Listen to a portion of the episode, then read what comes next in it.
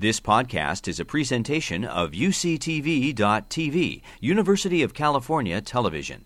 Like what you learn, help others discover UCTV podcasts by leaving a comment or rating in iTunes. So, to wrap up our conference, we're going to talk about anxiety de escalation and stress reduction techniques. Dr. Ball and Dr. Lyons. Uh, Dr. Ball is an assistant professor in the Department of Psychiatry at UCSF and a licensed psychologist at the STAR Center. For the past 14 years, she has worked in several clinical and research settings, conducting diagnostic assessments and providing individualized and group based treatment to children and adults with ASD. Her research and clinical work center around understanding the strengths and challenges of adults with ASD, and she has a specific interest in working with children and adults who are minimally verbal. And Dr. Lyons has a very short bio here. He is a behavior analyst and a researcher at the STAR Center. So, welcome, both of you. Wrap it up. Thank you. So I'm Greg, and Dr. Ball will be um, presenting the second half. Um, and it is Friday, almost evening, uh, end of the conference, and so everyone's own anxiety and stress should be feeling um, reduced at this point. Um,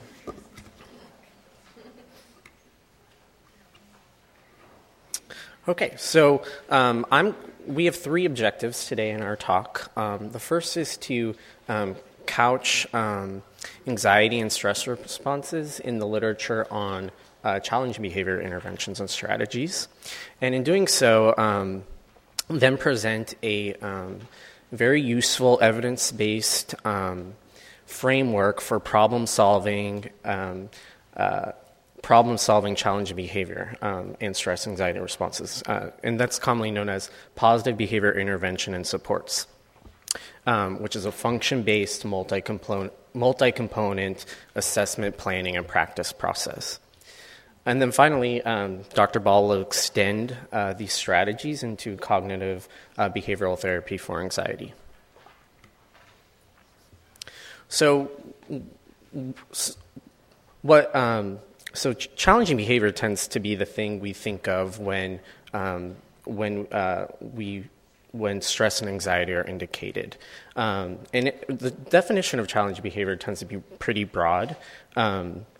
And it means interference with uh, learning or socialization or pro social um, um, activities. Um, and so these behaviors then interfere with that, those pro social um, opportunities. Uh, so let's ground it then in um, a, a, case example. Um, and this draws on some recent examples uh, from uh, my own clinical experience. And so Saul is a 12 year old um, who uses phrase speech. Saul's parents note that he gets stressed easily uh, when he is uh, in new or less familiar places. He also expresses his need for sameness by becoming upset and or avoidant. He'll either melt down or shut down. Um, he gets very anxious when something is different or does not go as expected. Oftentimes, this results in him running off, uh, commonly known as eloping. Um, his mother also explained that he becomes anxious when his dad wears button down t shirts um, and will scream until dad removes the shirt. Um, I can't make this up, uh, this is true. Uh, so these types of challenges um, they found are more likely to happen if he misses a meal, so he's hungry, um, does not sleep through the night, or um, had a had to deal with a stressor earlier on in the day. These setting events essentially make him less tolerant. Um, so the behavior analysts collaborated with Saul's parents to clarify the topography of these behaviors, what they actually look like, um, the associated environment variables, you know, what happens before and after these events, and then finally, what are the behavior functions? And so I'm going to go through um, discussing what it means to um, to uh, indicate what the topography is, to analyze the environmental variables, and then come up with a suspected function. There are four basic um, broad primary functions uh, we think of uh, when we think of challenging behaviors. Um, and those are, um. Uh, and those functions then uh, tell us about how we plan our multi component um, behavior support plans. Multi component behavior support plans include prevention strategies, uh, teaching strategies where we teach coping responses or communicative replacement skills, and then finally, how, we, how do we manage consequences? What happens after those anxiety or stress responses or challenging behaviors occur? Um, positive behavior supports um, grew out of the field of applied behavior analysis, um, but there's a focus on positive prevention um, positive and preventative practices and, um, inc- and developing a very reinforcement rich environment um, for individuals. There's a reduced role of punishment and probably even no role, um, and no aversive stimuli. Um, positive behavior interventions and supports are based on uh, functions, which I'll talk about in a second, um, and multi component planning. That is, uh, plans that include many strategies at once. Uh, Positive behavior support um, emphasizes ecologically valid and generalizable results. So, parents, um, teachers are involved in um, implementing these strategies. It's not just an expert clinician. Um, we want uh, our interventions to be acceptable and feasible by stakeholders um, and uh, collaboratively developed. Um, so it's not just me going in developing a plan, it's me going in and developing a plan closely with parents and teachers. It's person centered, and finally, and most probably most importantly, um, it's evidence based um, in the research literature and it's driven by data um, in the field. So why does why do challenging why does challenging behavior occur? So, behavior is often communication. I'm sure you guys have uh, heard this. Um, and uh, kids with developmental disabilities and um, individuals with developmental disabilities often have limited communication so- social repertoires, um, which can contribute to um, stress and anxiety and challenging behavior. And so, the job of uh, the positive behavior support team is to figure out what the function is, so why it occurs, or what the purpose of it is, um, and not immediately assume stress or anxiety, although often it is, that would be the case. And there are two broad categories of function, and the first category is to obtain, to get something, um, or to keep something. And then the second broad category is to avoid or escape. And when we think of anxiety responses, it's particularly around avoidance or escaping a situation.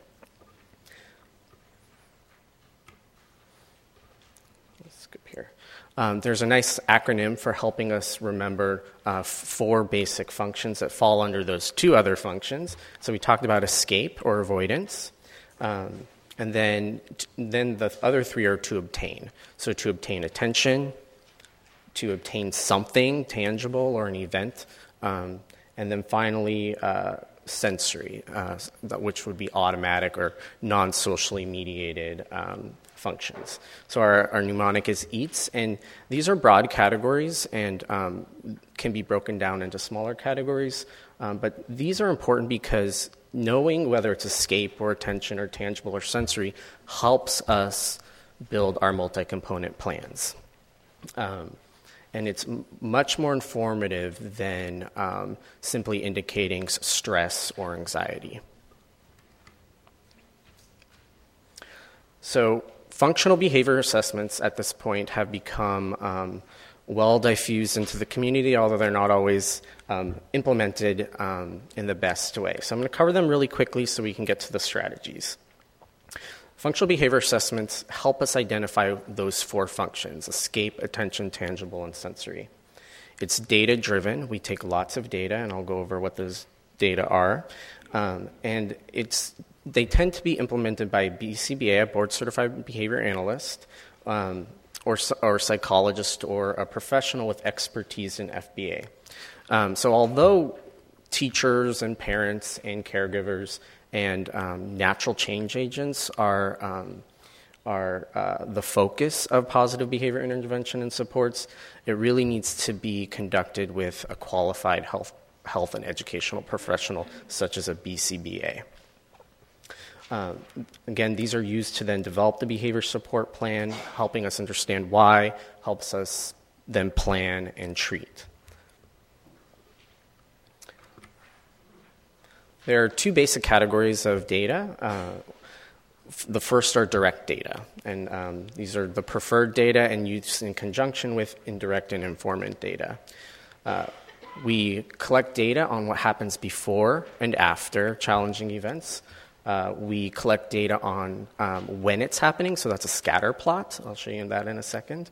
Uh, we take data on frequency of the challenging behavior and duration of the challenging behavior, how long it goes on. Um, and, then, and then, if needed, we do what's called a functional analysis, which is an experimental paradigm um, that helps, helps us uh, clarify what the function is. Um, and then this is informed and um, buttressed by functional assessment interviews, um, as well as FBA scales and screeners. Um, and this is the one I'd recommend the functional uh, assessment screening tool, which is readily available online for free has the best reliability with more um, rigorous functional analyses methodology. This is what the, the FAST looks like. It's pretty fast to fill out.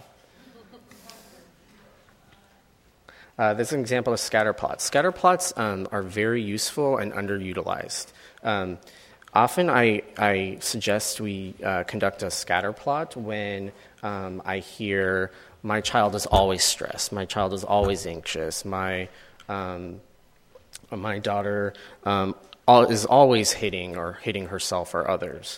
Um, and while it may seem like, um, well, in this case, George is always throwing books, there's actually a few times um, where he's not or is less likely. And that can help us understand those environmental variables around why it's happening, which is the function of um, the behavior.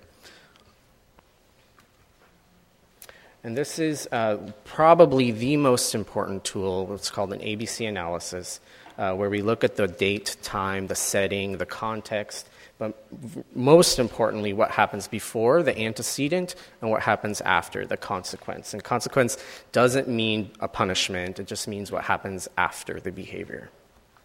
And then that helps us understand what the function is, why it's happening. Is it to escape? Is it to obtain attention? Is it to obtain something? Um, or is it for sensory purposes?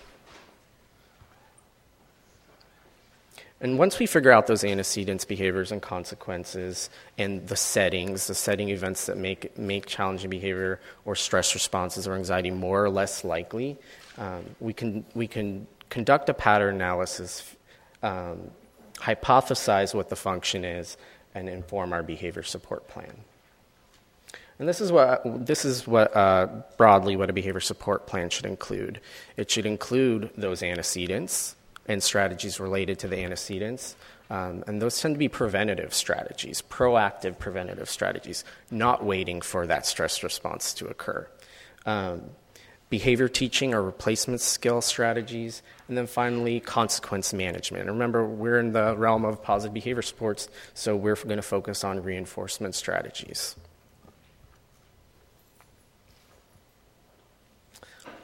These are um, some prominent, well researched, evidence based prevention strategies, and I've grouped them into four different areas avoiding and altering setting events and triggers, and clarifying expectation and predictability. So, this really helps with rigidity and need for sameness. And I've, i find that um, most people get this, and, um, and there's different ways to help with that. Uh, people tend to use uh, schedules very well, um, checklists, and foreshadowing and warning. So, um, in the case of Saul, if if uh, if an event is going to change um, in his daily routine, uh, what could his teacher do? Perhaps foreshadow the change, right? Uh, warn of the change. Um, put put the change within the activity schedule. And this could help then avoid a stressful situation for Saul. Priming pre exposure is also really helpful. So, if Saul doesn't like going to new places, um, how can we help make that new place less stressful and less anxiety provoking? Um, well, we could explore the place under less demanding situations or um, practice um, under less demanding situations. So, birthday parties is a common uh, situation that could lead to stress or anxiety um, for individuals with de- developmental disabilities. Um, and so, maybe we practice under um, really fun um, uh, parameters a birthday party. Um, or if uh, a child is going to go to a new school, um, then we might go to the school without kids there and walk around the school and have our favorite snack in the, in the snack area or the cafeteria. And so we're developing nice positive associations through that pre exposure priming um, in, in the new situation. And then first then, and first then can be used in different ways, simply to say, okay, first we're going to do this and then we're going to do this. But it could also be done in a motivating way where first we're going to do something not so fun and then we're going to do something fun. And that could also help with altering those setting events or triggers um, and clarifying expectation and predictability. Another preventative strategy is increasing understanding. So, social stories, social narratives um, are really helpful for that. Um, and um, if you can make them fun and motivating and, and incorporate preferred interests, then that's helpful as well. Um, role playing and modeling. So, um, in the case of uh, the birthday party, you might um, role play that. So that role play um, being the the the uh, person whose birthday it is, or um, be the an attendee at a birthday party. Uh, when it comes to anxiety, um, especially, uh, gradual approaches such as systematic desensitization um, or systematic fading and gradual demand exposure are really helpful. Um, systematic fading is simply taking a situation that's easy and, and, and taking a situation that's hard and slowly combining them so that the hard situation becomes easy. And again, this should be done with in consultation with a behavior analyst. And then gradual demand exposure. So, oftentimes in, in instruction in schools um, or demands placed on kids at home or individuals at home, um, we may want to start with demands that are easier, right? And then build success before we get to demands that are harder. And so that gradual process is really helpful. And then finally, altering and control and motivation, uh, building in choices and preferences, um, and, and helps alter the motivational parameters of situations that could be stressful. So, if a child has um, stress around letters and numbers identification, um, maybe embedding those in, in tasks that are fun um, would be an initial step for helping overcome that anxiety and stress around um, letters and numbers. Skill teaching. Um, so now we're on the B. Uh, and so usually we're thinking about teaching behaviors or coping responses um, or functionally equivalently functionally equivalent communicative replacement behaviors. This is really important for stress or anxiety related responses. So to take the case of um, Saul wanting his father to uh, not wear a button shirt. Um, and Saul goes directly to screaming and tantruming and throwing. Um, we might first want to just teach Saul to tell his father nicely to change his shirt. Okay, so that would be a functionally equivalent communicative replacement behavior.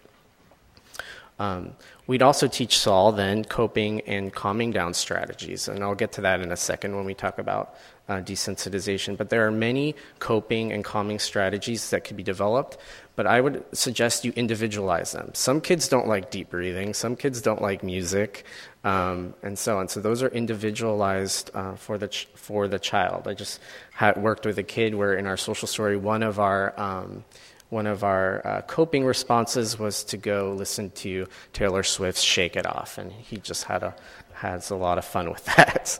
Um, embedded in there is well, we're shaking it off. Um, increasing related skill competencies. So, for example, if the kid for, the kid that has stress or anxiety around uh, letters and numbers, um, if we build skill there motivationally, that could also help reduce some of that stress. And then I, I threw under here uh, practicing and reinforcing behavioral flexibility because it's very important. And in the case of Saul and the, the, his dad wearing the button up shirt, um, it really comes down to that flexibility and rigidity. And I'll tell you what we did about that because I know we're on the, our edge of our seats. And so we did a gradual exposure and systematic desensitization paradigm um, where we started with actually embedding reinforcers too. And so there's two things we want to think about when we do this process. Again, is building a hierarchy that's really gradual, and so kids never really get very uncomfortable. And then, secondly, is building in a competing reinforcer, which functions as a distractor and incompatibility with a stress or anxiety response. This has been around for a long time, um, but can, is really helpful even outside of phobias. So it was started in phobias and anxiety, but could also be helpful for um, treating uh, rigidity and inflexibility in kids with developmental disabilities. So we started with just the dad coming in with the shirt in his hand, and inside the pocket was what? A competing reinforcer. It was the delivery of fire trucks and bubbles and candy and all sorts of fun things. Um, and slowly but surely, we made our way up the hierarchy to where dad had partially the shirt on. Again, coming in each time with something new in his pocket. And then finally, the shirt was buttoned up, um, and, in, and dad came in with a new item, um, and dad was able to stay for a while in the room uh, while they played bubbles together, and we increased that amount of time. And then the next step for that is generalizing it, and that's what they're working on now. The, the gradual exposure and systematic desensitization um, paradigm is really, really helpful for um, addressing uh, anxiety and stress um, in, in individuals with developmental disabilities. And then finally, motivational systems are really helpful. Uh, I think most of us are familiar with token, with token economies, um, or I don't want to say star charts because that term is a little overused and a bit of a misnomer. Um, but token economies help motivate um, our kids through uh, stressful or anxious, situa- anxiety provoking situations. Um, but an, a nice elaboration to token economies is self monitoring um, and self management. And in these process, not, processes, not only are there uh, token economies in place, but we're teaching kids to self evaluate their own behavior, gain a self awareness of their own behavior, and self reinforce. And this is important because when we start thinking about self monitoring and self evaluation and self awareness, not only are we targeting specific stress or anxiety responses, but we're also targeting self regulation, a broader, more generalizable skill area, um, which we know is really important to develop in all individuals, and particularly individuals with developmental disabilities. Um, I do want to mention that I went through some prevention, behavior, and consequence management strategies in about 10 minutes. um, there are many of these, many, many um, helpful strategies, and a behavior analyst could help um, practitioners and teachers select those. There are two uh, areas of research I just want to point out in positive behavior support. So, PBS has been around for decades now. Um, ABA has been around for even more decades now. Um, but recently, as of 2015, there was the first rigorous large scale randomized control trial which elaborated on these data. And it was parents that were the implementers of these positive behavior support strategies. Um, and there's some now really nice rigorous data on uh, these types of strategies that I just uh, shared with you. Um, and then uh, Dr. Entz had mentioned this, but at UCSF uh, and our um, Parenting Together series, we're, we're looking at the use of optimistic parenting, which is developed by Dr. Durand at the University of South Florida, that helps parents and teachers build their optimism around parenting and teaching. Because we know that over time, um, high degrees of pessimism can make their way into um, our lives, their lives, and that can interfere with the learning and implementation of these strategies. And so there's some of the, the research that um, we're doing at UCSF that is piggybacking on uh, the work of Dr. Durand. So now I'm going to invite Dr. Ball up to help extend uh, CBT, uh, extend our strategy into CBT for anxiety. Hi, everyone. I know we're running a little bit behind, so I'm going to go through things pretty quickly. Um, but I think there's a lot of information in your slides, and we'll have a little bit of time um, for discussion and questions at the end. Um, but so, CBT or cognitive behavioral strategies is based on the idea that our, there's a feedback loop between our thoughts, our behaviors, and our feelings. So, a really classic example is someone has an anxiety um, about bridges. And so they feel anxious about bridges because they have this thought that if they're on top of a bridge, it could fall down and they could die. And so, um, you know, because they have this anxiety, beha- this motivates their behavior, which is to avoid bridges at all costs. And because they avoid bridges, they never have the opportunity to really see that when they're on a bridge, it can be okay, and not all bridges are going to fall down. And so this then um, develops into a, a feedback loop in which you know every time they see a bridge they feel a little more anxious and you know they remember this thought that you know perhaps you know, I could die if this bridge falls down. Um, and so they continue to avoid bridges, and, and it, you know, sometimes stems into avoidance of other things that they have these sort of um, what we think of as distorted thoughts um, that are motivating their anxieties. So CBT is, um, has two components primarily that's looking at trying to address these different anxieties, um, one of which is um, the behavioral components, which incorporate a lot of the same kinds of uh, strategies that Greg just talked to you about. And then the other piece piece is really trying to get at what are those distorted thoughts and, and um, you know, finding um, ways to modify those beliefs in order to. Um, to allow individuals to reduce their anxiety um, and um, you know sort of take more control over the things that they're fear of. CBT is very present focused, so for individuals who are engaging in CBT, you're not going to go through a lot of um, background history, and you know certainly this is very different than psychodynamic therapy, where you spend a lot of time talking about families and maybe where some of these um, anxieties stemmed from. Though certainly that could be important in the development of distorted thoughts. Um, it's time limited, so most CBT programs are somewhere between 10 and 16 weeks, um, and it's very problem solving oriented. So one of the first things that you do in many CBT programs programs is identify what are the specific anxieties or fears um, that you or, that the child has, um, and, and you really focus on addressing very specific things um, in treatment with the hopes that those, thing, um, those skills that you learn in addressing specific fears will also generalize. Let's see. Okay, so um, there are several CBT programs that have been um, researched a little bit um, for children um, and adolescents, particularly with ASD. So there are three different. Um, types of programs that are used individual um, treatment programs so mostly you know a child um, sitting with a psychologist in a one-on-one session or, or a social worker. Um, certainly, all in- individual therapy with children should also incorporate their parents. And so, examples of this program: there's a, a um, or these kinds of individual treatments. There's the BIACA program by Jeff Wood and colleagues down at UCLA, and then the Coping Cat, which was not developed for children with autism, it was ju- developed for children um, with more sort of general anxieties um, by Kendall and, and has been um, starting to be more widely used with kids with autism. There's a group based um, intervention called Facing Your Fears by Judy Reaven that's had a little bit of research. And then there's some combined programs that include both individual components as well as the group based components. Um, so, Exploring Feelings by Tony Attwood um, in Australia. And then there's a multimodal anxiety and social skills intervention. Um, by Susan White. And so I'll talk just a little bit about a couple of the programs that um, have had a little more um, research. Um, so the Coping Cat, I think, is one of the most widely used child um, CBT programs. Um, certainly outside of autism, but I think has um, gained increasing traction in, in a lot of autism clinics. It's very user friendly. it's also very inexpensive, which I think is you know two important things when we're thinking about um, clinical services anywhere, but particularly um, out in the community.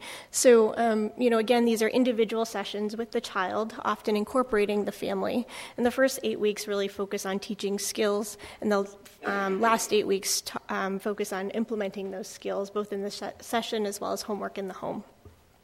Um, and so, I'm not going to read through all the different elements, but I think um, important things and common elements that you'll see across programs is really trying to help children to identify their feelings, both the physiological components as well as, um, you know, the antecedents or you know what are triggering the thoughts or the um, the anxious feelings, and then also um, developing specific coping plans. So, Greg kind of alluded to some of this. Sometimes it's specific coping strategies like breathing um, or you know distractions, but particularly in CBT programs, it's also about modifying those distorted thoughts. So, coming up with little scripts um, or you know modifying what they call self-talk. So, you know, if you have this feeling that the bridge is going to fall down when you're on it. You know, being able to sort of rationalize with yourself um, and and talk yourself through that. That you have no evidence that the bridge is going to fall down, or that you know this bridge has never fallen down, despite being, you know, um, up for several decades or whatever that might be.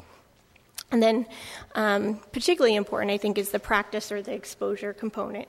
And for the Coping Cat specifically, you have a fear hierarchy. So you develop with the child um, all the different things that they might be afraid of, and, and you sort of um, then put them in order from least to most. And you really start, um, you know, when you start to do the practice and the exposure, you start with those smaller things, the things that they can envision potentially tolerating, um, and then you build up to those fears um, that are, are more um, challenging for them. Uh, the BIACA program, I have the 7 to 13 year old range in red because I think they're also developing an adolescent program now. Um, just so you guys know, this is not yet publicly available. I've been told that it's um, with the publishers in some various stage, so hopefully we'll see it soon. Um, I think there's been a, a, fair amount of research by um, this particular research group, and I think the, the the hopeful thing about this is it's been specifically designed for children with autism. So it incorporates a lot of the similar strategies and approaches that the Coping Cat does, um, but it also incorporates some supplementary social skills training, so to address the specific needs of children with autism. And then also, um, they've really thought through the reward process, sort of what Greg was alluding to.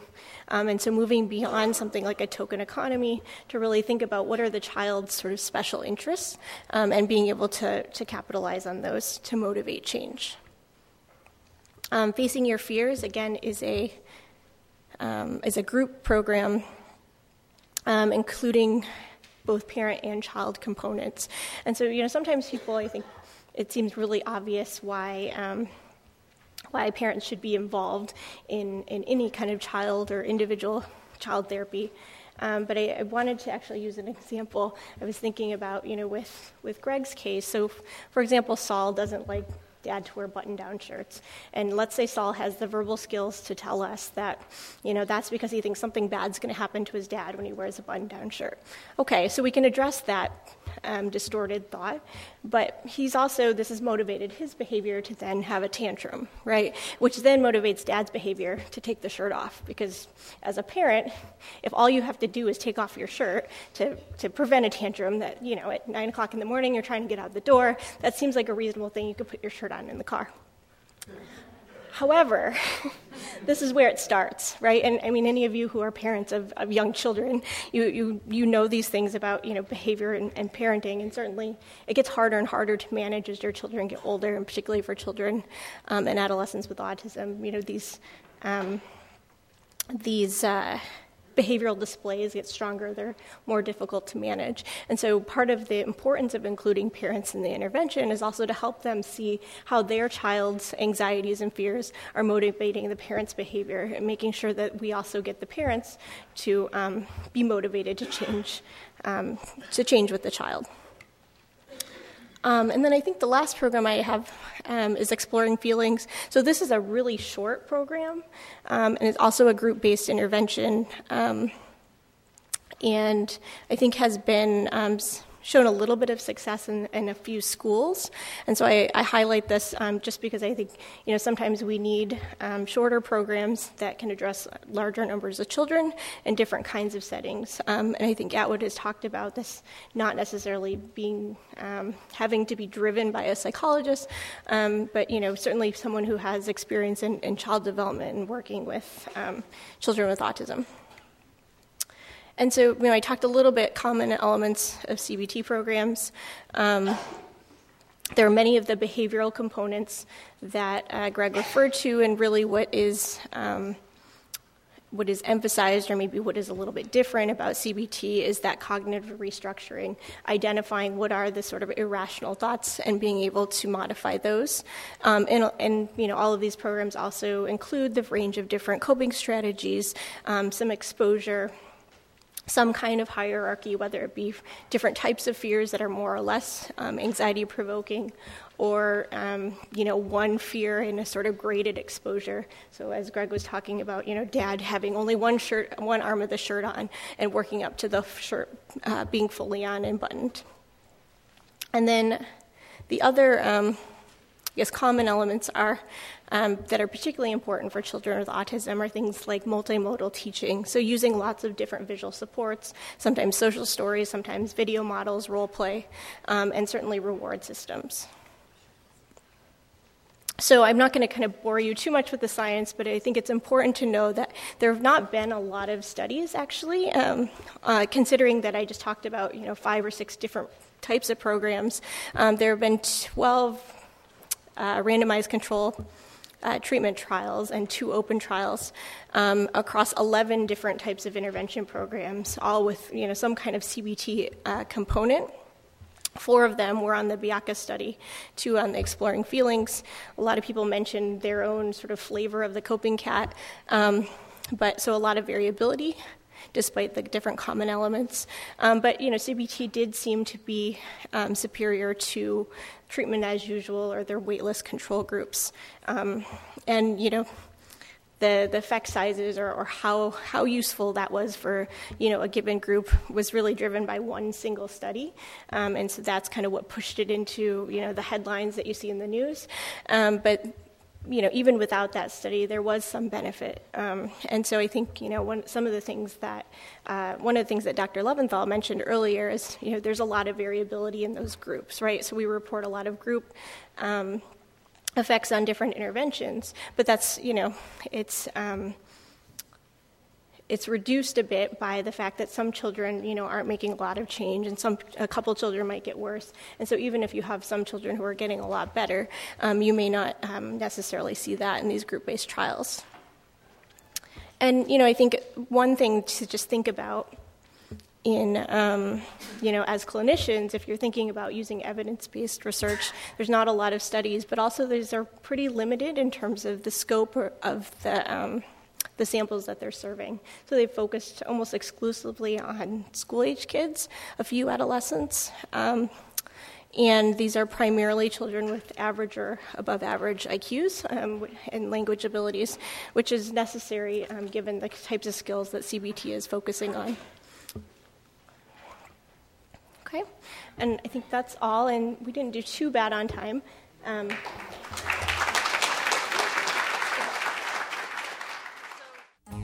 You've been listening to a podcast by University of California Television. For more information about this program or UCTV, visit us online at uctv.tv.